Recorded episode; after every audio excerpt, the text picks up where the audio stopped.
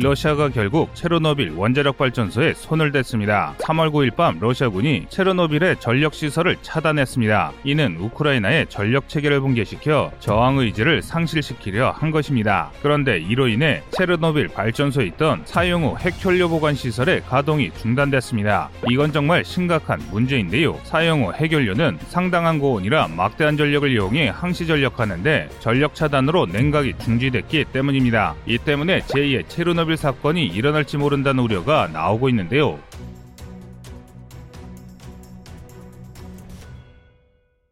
로이터 통신에 따르면 다행히 아직까지는 문제가 없습니다. 유엔 핵감 시간이 이상 징후가 없다고 보고했는데요. 그러나 이는 일시적인 상황일 뿐입니다. 우크라이나 외무장관에 따르면 현재 우크라이나 측에서 비상용 디젤 발전기를 이용해 냉각을 계속하고 있을 뿐이며 48시간 정도밖에 버티지 못한다고 하는데요. 그 안에 원자로가 재가동되지 않을 경우 핵물질 유출이 현실화될 수 있다고 전했습니다. 러시아의 이 행위는 정말 미친 짓인데요. 사건을 일으킨 당 사자인 러시아조차 심각한 타격을 입을 게 뻔하기 때문입니다. 체르노빌의 위치는 키우 북서쪽이며 그 인근에는 2월 28일부터 지금까지 현재 돈자되어 있는 64km 핵열과 키우의 대공세를 펼치고 있는 러시아 제병협동군이 있습니다. 그러나 그럼에도 러시아는 이렇다 할 조치를 취하지 않고 있습니다. 공세 과정에서 우크라이나군의 전력을 조금이라도 줄이기 위해 전력 차단을 지속하고 있는데요. 그만큼 러시아의 사정이 절박하기 때문입니다. 3월 10일 오전까지 러시아군은 전 지역에 우크라이나군에게 대공사를 이어가고 있으며 상당한 거리를 진격했으나 실상은 빛 좋은 개살구에 불과합니다. 주인공인 키우를 제외하면 각 전선에서 공세를 펼치고 있는 병력의 규모는 각기 대대전투단 4, 5개에 불과하며 이조차도 진격 축선에 위치한 마을과 도시를 유지하기 위해 분견대를 쪼개면서 약화되었습니다. 게다가 러시아 호성대에 대한 공격이 계속되고 있는데요. 이 정도면 단 한 차례 공사를 시행 하는 것도 상당히 힘에 붙입니다. 그 증거들도 상당합니다. 3월 9일 오전 러시아 국방부는 우크라이나 전황 보고서에서 다음과 같은 발표를 했습니다. движения российских военнослужащих попали секретные документы командования Нацгвардии Украины.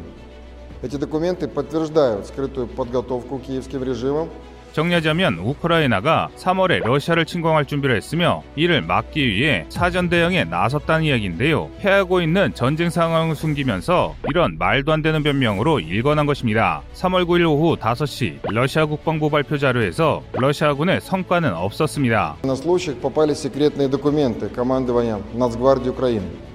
Эти документы подтверждают скрытую подготовку киевским режимом наступательной операции на Донбассе в марте 2022 года.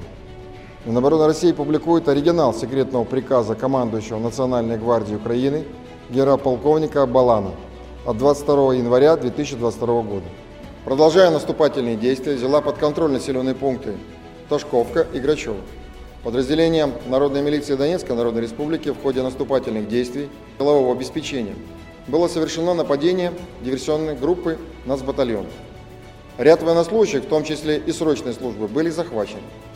В настоящее время предпринимаются исчерпывающие меры по недопущению служащих срочной службы в районы боевых действий и освобождению захваченных военнослужащих.